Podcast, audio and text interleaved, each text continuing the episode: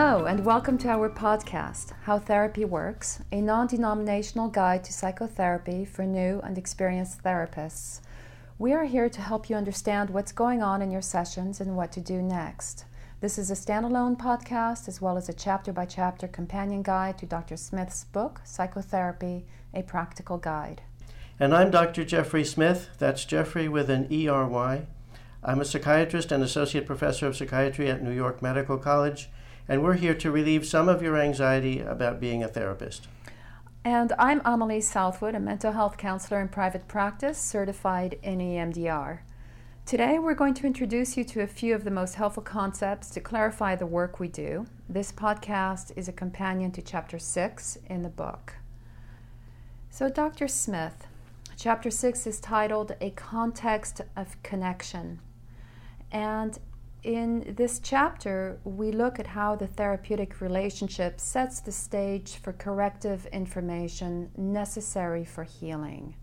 Could you tell us a little bit more about that, please? Good, sure. So, this really follows on the, the previous podcast that was about how extinction and reconsolidation work, how those processes allow the healing of painful and difficult uh, emotions, and they work by, uh, at the same time, the person feeling the emotion and then being exposed to uh, or experiencing a sense of, of safety and calmness. And that safety is really essential to undo the, the danger that was originally experienced, the danger that is incorporated in the whatever affect the person has been avoiding. So now this time we're going to take our microscope and focus in on how actually do we convey a sense of safety in the midst of a moment where the person is experiencing a really, really upsetting affect. Not surprisingly, the way we really convey safety is mainly through the relationship. It's not by saying, hey, we're here in an office and and nothing bad is going to happen. There aren't any bad guys out there with guns. This is going to be okay.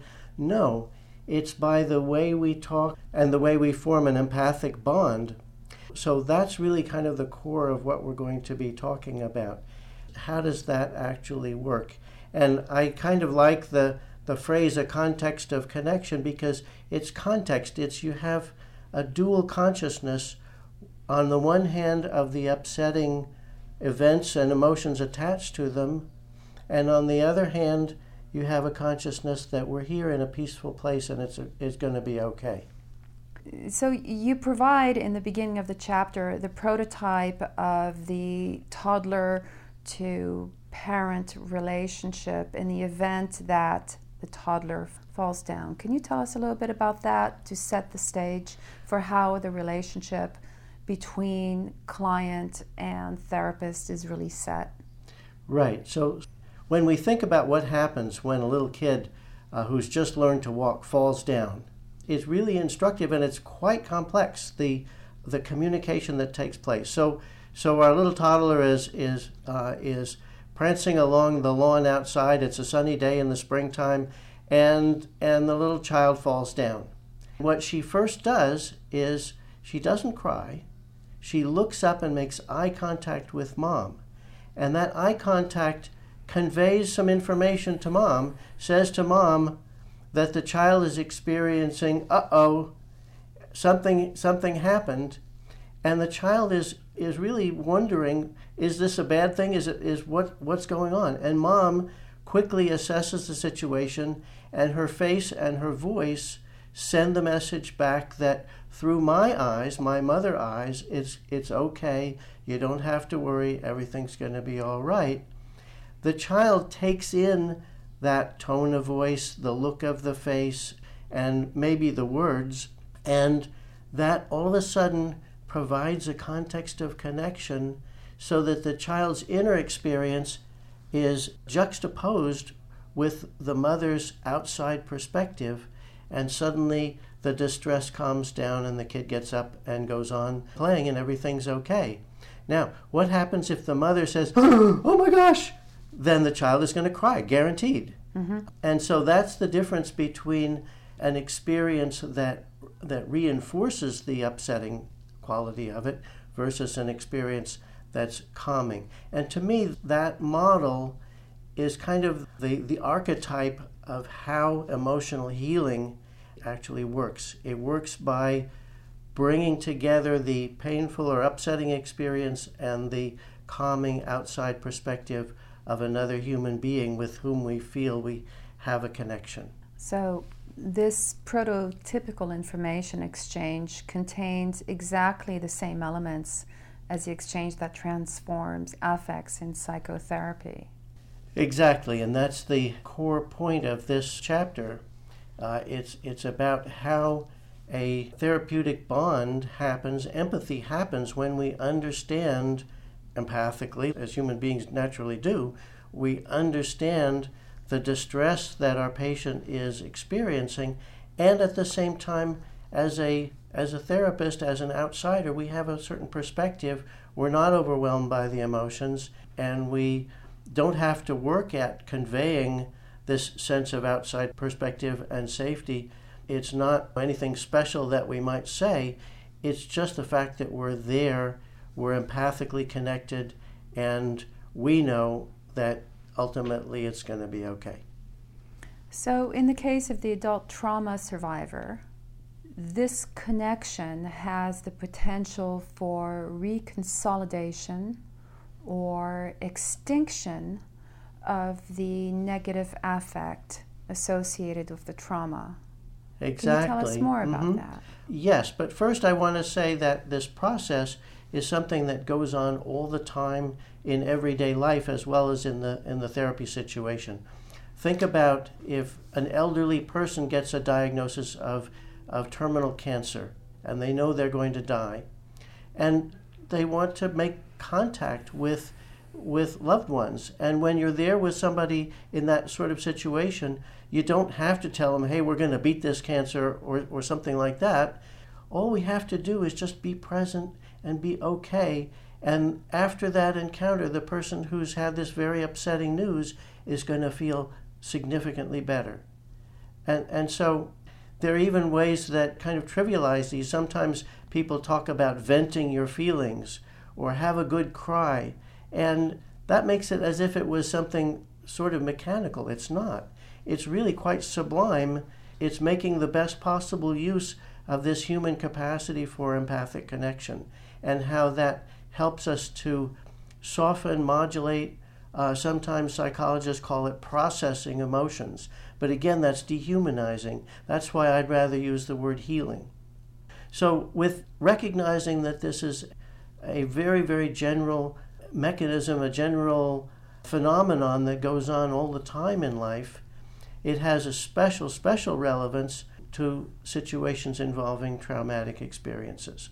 So, trauma is, is perhaps the most quintessential situation where we can get out our magnifying glass and take a look at how this actually unfolds. And fortunately, Amelie is a uh, trained EMDR therapist. I am not. I think I, I thought I understood something about EMDR, but I think she can do a better job of describing how it how an EMDR session actually helps somebody who's had a traumatic experience. Do you want to give us kind of a, a, a magnifying glass blow by blow description of how it works? So there's a lot to be said about EMDR, and it's it's a it's a straightforward but somewhat complex protocol that addresses many aspects of negative affect and pathology.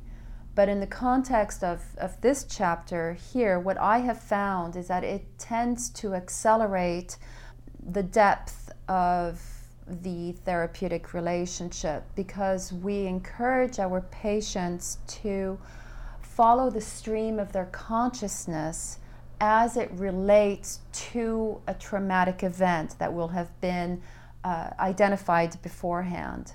So, so let's take the, the example from the last podcast where a girl was in the back seat of a car and suddenly it gets it gets broadsided by another car bang and that moment then is kind of frozen in, in her mind and her experience with, with feelings of terror. So what I would have my, my patient do is identify the very worst picture of of that uh, that traumatic event. I would say to her, okay, if you could pull out a photograph from your back pocket showing me, uh, Emily, look, this this is the worst of it. And it would be with her father, who, with his superficial but gruesome looking wounds, would be attending to the mother who is in extreme pain, stuck behind the driver, the, the steering wheel, and my patient in the back seat unable to move because of her broken leg witnessing all of this right? So that would be the picture. And i would say start with that as if you were watching a movie while i stimulate you acoustically. So you're listening to the sounds. You have tappers in your hands that are vibrating. So this means clicking uh, clicking left and right uh, for about 10 to 15 seconds while she's thinking and allowing her mind to just flow as if she were watching a movie and she cannot control the images that appear on the screen. And then when I stop the stimulation, it's as if we had paused the movie on the screen. I say, okay, so what was the last thing that came up for you? And she'll tell me where her mind was paused. I will write it down and I'll say, okay, go with that. Okay, so hold on a sec. Now, at that moment, so, what's going on on the one hand with affect, and on the other hand with a corrective sense of safety because the original scene was anything but safe? So, because she's being physically stimulated, there is a part of her that is reminded that she is in the very safe, comfortable therapy room. She is in the here and now. So she has one foot, so to speak, in the here and now, and another foot in the negative affect, in the remembrance of that traumatic event. And the dissonance between the two experiences that she's having simultaneously has the effect of fragmenting her long term potentiation, her memory of that event, so that the affect itself comes to surface and almost is neutralized in the here and now because she is in fact safe. So it really sounds like what we're doing there is is as we discussed in the last podcast reconsolidation where the affect has been activated by by her visualizing this scene and there's a, a sense of safety. And I think the point of this chapter is that probably the most powerful element in the sense of safety is not that it's a pleasant room, but that she's got an empathic human being who's experiencing, who's listening and following this experience um, with her and reflecting back this sense of of calm and it's going to be okay at the same time as she's experiencing something that's not okay at all. And that's when those synapses get readjusted to disconnect the danger signals from the experience itself so that afterwards it's not going to have the same kind of toxic uh, feeling to it and and whatever avoidance mechanisms this person has been using to never have to visualize that scene are, are no longer necessary. Right, absolutely. Uh, EMDR really has the effect of kind of parting the curtains of the defense mechanisms, right? Mm. Because the client, number one, you have to have some kind of therapeutic relationship pre established before you're going to apply the protocol. But number two, because we're following the stream of the patient's consciousness, there's really not a whole lot of room for the defense mechanisms to kick in. Right, and and I think at least one of my thoughts has been that the that the alternating stimuli also kind of distract the intellectual mind, so it's very hard to intellectualize things, which is one of the one of the main ways that people get rid of their affects in in, in therapy sessions. I think EMDR, as you describe it, also has a really wonderful effect of kind of providing some structure and breaking down the experience into chunks. Yes. That that aren't so overwhelming. So it really is, is reassuring just in the structure that it brings. Yes, and there's one additional point that I think is really worth making is that with the patient's willingness to to verbalize her flow of con- her stream of consciousness, I am invited. She lets me in and she allows me to witness that stream of consciousness, which really intensifies the therapeutic bond because I have been with her during the reliving of that traumatic event. And, and after we, we apply the protocol, we will talk about it. We'll spend a couple sessions sometimes just talking about what we did process and what, what it was about being powerless in the back seat of that car, seeing her parents' lives in danger. And, and uh, so we've already gone to the depth of the raw affect and we've brought it to surface. And then, because I've already witnessed it, she is able to better talk about it with more objectivity as opposed to subjectivity, which she might want to uh, defend herself against. So, in the context of this chapter, you bring up a really, really important point that empathy, we have a, we have a tendency to be superficial about that. Empathy isn't just, oh, yeah, I understand that this is painful. It's really about understanding the details, the granular images and, and details of an experience. And when you ask people to share that with you so that you can have what some people have called accurate empathy, Right. Uh, you, you, you find out that the things that have impacted this person are not the ones you might have guessed. You know, you might have thought that it was the it was how much her tibia hurt because it was fractured, uh, but no, it was maybe the sound of the of the crash, or maybe it was that the image of the of the injuries on the father's face, or something like that instead. So by inquiring on the details, that's how we achieve accurate empathy, which is really what makes empathy work when it's when the person knows that they've been understood down to the detail. And when you inquire in that way, it actually helps the person to get closer to their affects and closer to the the experience itself. And that's what allows more reconsolidation to be taking place. That's the permanent healing as opposed to extinction, which is just the cortex learning to inhibit the, the reaction to whatever happened rather than erasing the sense of danger in the first place. So it's a really interesting and uh, neat technique. We're not going to go into it in tremendous depth, but I, I do think it's quite important. Um, I'm not alone in that. Bessel van der Kolk, uh, uh, who's one of the country's experts on trauma, is, is a strong supporter of EMDR as well.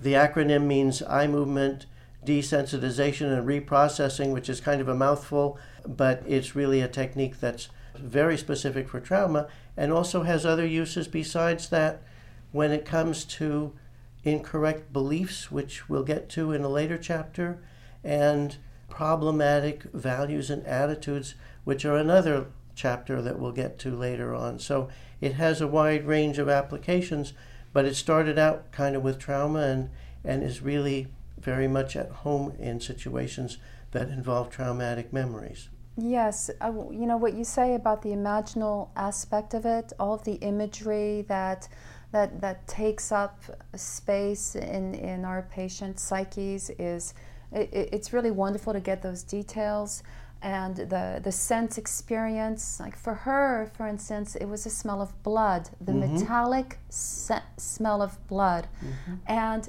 so having you know kind of watching the flow of her consciousness the stream mm-hmm. of her mm-hmm. consciousness gives me a lot more information that i could possibly have thought to ask about and then in future sessions when she'll tell me, you know, uh, I walked into this person's apartment and smelled like metal, I will say, oh, mm-hmm. like in the back seat of the car. Mm-hmm. And just to be able to make that association and to, uh, will, yes. will suddenly explain to her why she was uneasy in this person's apartment, for instance. It's, it's rich with information that can always be used for healing purposes. That's great. And, and those of us who are not trained specifically in EMDR, have a lot to learn from this process to learn about how not being satisfied with anything less than a detailed understanding of, of the things that our patients experience.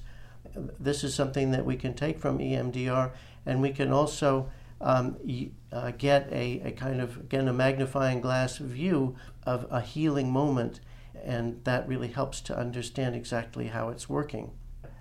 Uh, so, Dr. Smith, moving forward, is it possible to have a solo experience uh, in self healing? It's a really, really interesting question. Uh, and and it's one that I've thought about a lot for a long time. Sometimes patients will say, well, okay, I had this bad experience, but can't I just cry in the shower by myself? Because they don't really want to share it because they don't want to experience those painful affects. They want to avoid them. So, can you do that? And, and then, in the course of thinking about this, another example uh, came up, which is how Francine Shapiro originally discovered it. She was out in the woods um, having a, a, not great day, thinking about something uh, painful that was going on in her life, and she found herself looking back and forth from left and right, and and as she moved her eyes back and forth, and thought about her painful experience, it got better, and that led to her developing this therapy. But as she developed the therapy, now we introduce another person with an empathic connection, and so it raises the question of do you really need another human being there with you? So I'm going to share with you how this helped me to understand what's really going on. It also connects with something that's very much in, in talked about these days, which is mindfulness meditation. And mindfulness meditation is another solo practice that is often thought of as a way for people to de stress, to help themselves with uncomfortable, painful feelings, and that's something you do all by yourself. Yes. So I think the answer to this is something that, that goes back to Margaret Mahler, who uh, wrote a lot about early childhood experience and particularly about object constancy.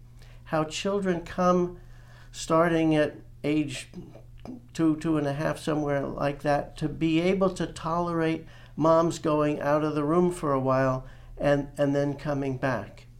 And the thinking is that the way they begin to be able to handle that experience is that they've begun to internalize, to make part of themselves this sense of being lovable, lovable by somebody else. And you might notice that if you carry with you a portable sense of being lovable in the eyes of somebody else, like your mom, that's very similar to that look out in the garden when the when the, the toddler fell down and mom was watching. Eventually, little by little, that becomes part of oneself. Therapists have called it basic trust. It's this sense that you're not alone, you're really going to be okay. And some people don't have it, some people have more of it, and sometimes people, especially those who've been traumatized, can have it get uh, disrupted when you're in a stressful situation. So, when a patient is talking about something that was really, really distressing, there's a good chance that their internal sense of connectedness, of safety, of being lovable and taken care of from outside might be disrupted and might not be available to them.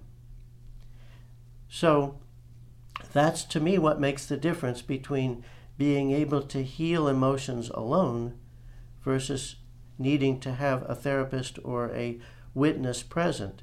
If your internal sense of connectedness isn't available, then you need another person. Right. And if your sense of being connected and seen and lovable from outside is available to you, then you can probably do okay with mindfulness meditation or going out in the woods and looking from left to right um, or, or some, other, some other way that allows you to experience your affect and at the same time experience the affect in a context of connection, but it's not an external context of connection, it's an internal context of connection. So if the when the core self is really threatened, then you need a witness, such as a therapist. Exactly. You you spend about a paragraph in this chapter writing about something that is very interesting and that a lot of people who are not in the field ask me about. This idea that the therapist can be overwhelmed. Don't you take this home, they ask me. Don't you get overwhelmed with all of these stories of trauma that you hear? And the truth is, no, I no. don't. But could you could you speak to our listeners a little bit about what if the therapist is overwhelmed? Well, certainly it does happen once in a while that therapists freak out. And uh, in my in my blog, howtherapyworks.com, uh, there are many many accounts of therapists who can't handle an intense relationship, and they'll suddenly terminate with a patient, or you're not allowed to contact me ever again, and just brutally terrible things. So clearly, therapists sometimes do get overwhelmed and that's a therapist who shouldn't really be doing that kind of therapy with that particular person in the first place. That's a therapist who's in trouble. Yes. And it can cause a lot of damage. On the other hand, most most therapists and most of the time uh, um, are okay. I'm I'm curious about your answer. Mine is that I'm pretty good at knowing what I can fix and what I can't fix, and I know that I can be an empathic witness, but I can't fix things. I can't alter the, the conditions of a person's life. I can't re-engineer their past. And so with that with that clarity, I know not to try to change things that I have no power over. And it's powerlessness that really causes the distress. So I don't feel that distress. I don't take it home with me. I might feel bad about the person. I might I might think about what they've told me, uh, but I don't feel like I have to change something or fix something that I can't fix? So, my experience of it is um, I'm a swimmer. I think of it as my patients initially come to me because they are in turbulent emotional waters, stormy seas, and they're flailing. They need help. And in uh, the first few sessions, we identify the therapeutic goals which is basically identifying the shore that they would like to swim toward. And I, I use that metaphor with them, saying, okay, so this is what's troubling you now. These are your turbulent emotional waters, and this is a shore that you would like to swim toward, where you will be on on firm ground, and dry and and uh, freestanding human, and we're going to get there. And the process might be difficult because, yes, we are in, in turbulent emotional waters, but I'm going to swim right along with you and we're going to keep going until we get there. And so, that to me as a therapist is um, kind of definitely keeping my eye on the solution, mm-hmm. which may not, on, on the end goal. Mm-hmm. So, I may not know exactly how long it's going to take us to mm-hmm. get there um, I cannot fix the emotional waters, but I know that we will eventually arrive at a shore, uh, hopefully, of, of my patient's choosing and, and a healthy one. And in that way, I don't take my patient's problems home with me. I don't lose hope for my patient because I just realize that if we have a setback in the therapy or if we're not going at the pace that I would like, that I just need to adjust my own expectations and say, okay, yeah. we're going to keep swimming here. Yep. So you use your perspective in order to feel okay yourself.